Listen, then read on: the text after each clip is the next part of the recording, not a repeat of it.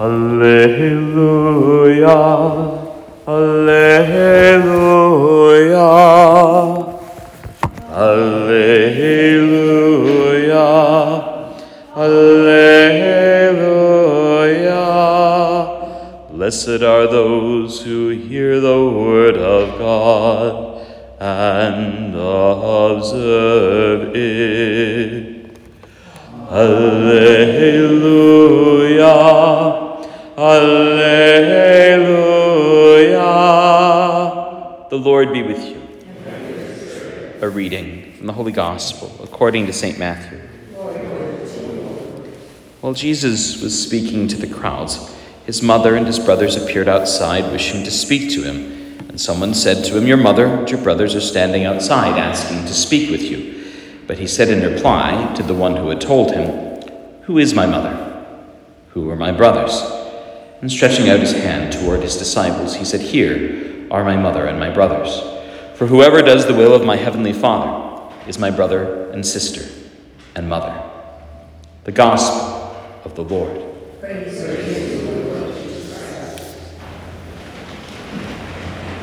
Couldn't help but laugh. I didn't touch the first reading at all during school mass this morning, but then went out for lunch and had grilled pork.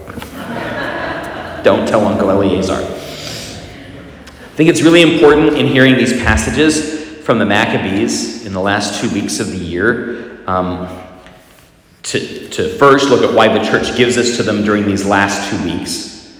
So, as we approach the end of the year and we face the four last things death, judgment, heaven, and hell the church has us look backwards to the worst things that have ever happened.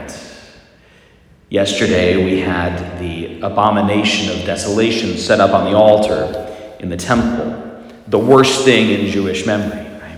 Here we have just a whole string. Uh, hold on to your seats. This is the next two weeks, basically. People keep getting killed over and over and over again for eating pork and doing things like burying the dead. Why? They weren't killed for the bacon, neither were they killed for particular burial practices.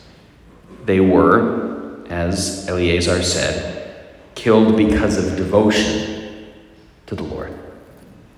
The pork, the burial, pots, pans, the whole kit, every jot and tittle of the old law was ultimately about this. It was directed toward hearts devoted wholly to the Lord. Perhaps if more of us thought more about God's care over our pots and pans, we might get the rest of our moral life together. But that isn't the feast that the church keeps today. The feast the church keeps today is that of the presentation of the Blessed Mother of God. The presentation sisters, who came from Ireland, courtesy of Nano Nagle, still have a, a, a place over in Dubuque. Um, but their old mother house was turned into the college seminary that I went to. And if you get to Dubuque and you happen to, to, to get inside, there is a glorious chapel which carries in the windows the life of the Blessed Mother. One of my favorites is an image of our Lord as a boy helping St. Joseph in the woodshop. And Jesus is sort of laid out like this, like he's planing a piece of wood, and St. Joseph is standing back, sort of observing his stepson, and the tools on his tool belt spell out the name of Jesus in Hebrew. I call it the Dubuque Da Vinci Code. The presentation is a feast that comes to us from the Christian East, though it was almost certainly a custom of the Jerusalem community in the first two or three centuries. It's important to remember that in those early years of the church, while the faith spread very, very far, very, very quickly, all the way to France on the west side and India on the east within the first 30, 40 years. Those communities very quickly became isolated from one another because of persecution. The reason we weren't able to have a proper council till 325 was because it wasn't really safe to get everybody all together before that. And even when we did, I always carry in my mind this image, even when we did at that first Council of Nicaea, at the opening Mass, um, the bishops came in on stretchers. They were mostly carried in by their deacons, and the few who could walk were missing hands or eyes or limbs because of torture. the same kind of persecution which Eleazar had known under Epiphanes. The feast commemorates uh, an event that doesn't occur in Scripture, which is why none of the readings could be arranged to record it. This is a memory that the church kept that coincides with a real ancient Jewish practice that Jewish children were often offered to God, not as a sacrifice, but given back to God, especially if those children had been long hoped for or much prayed for.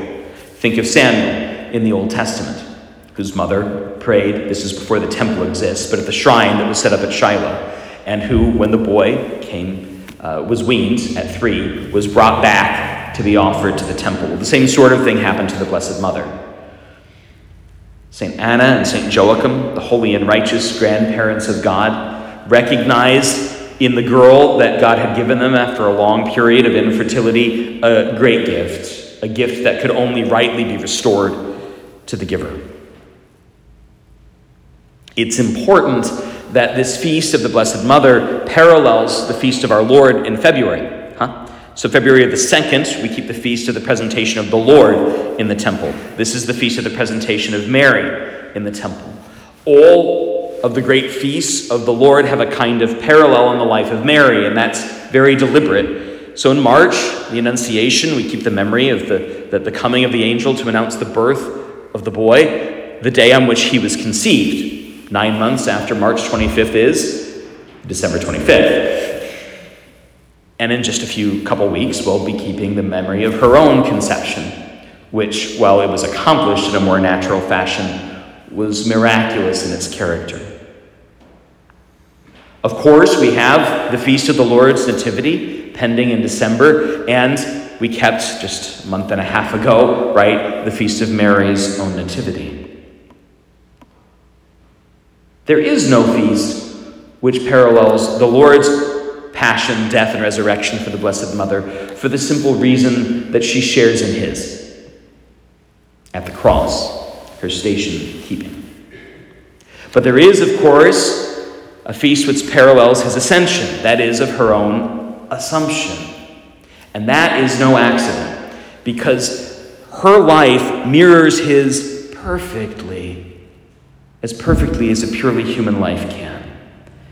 Because she came to participate most perfectly in that life and in that death and in his resurrection. And if we are faithful, though her life paralleled his uh, as a kind of a preview beforehand, if we are faithful, our lives can do the same and mirror the Lord's after the fact. So that someday, our own conception, though don't worry, you don't have to ask your folks about that, our own conception and our own birth, and the days in which we were all presented to the Lord in his temple for holy baptism, each of these days will be remembered in the life of the church because we'll have come to love him as perfectly as we can.